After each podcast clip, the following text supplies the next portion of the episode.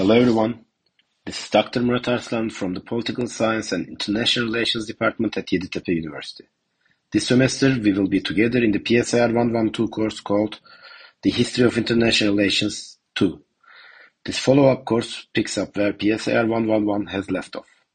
The course will examine European politics and diplomacy since 1870 from a global perspective.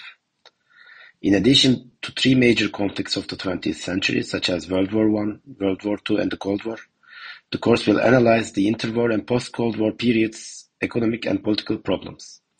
Within that framework, socio-economic and cultural aspects of the period will not be neglected. Finally, the course will discuss the concepts to provide an analytical and critical understanding. Hope to see you all in class. Until then, bye-bye.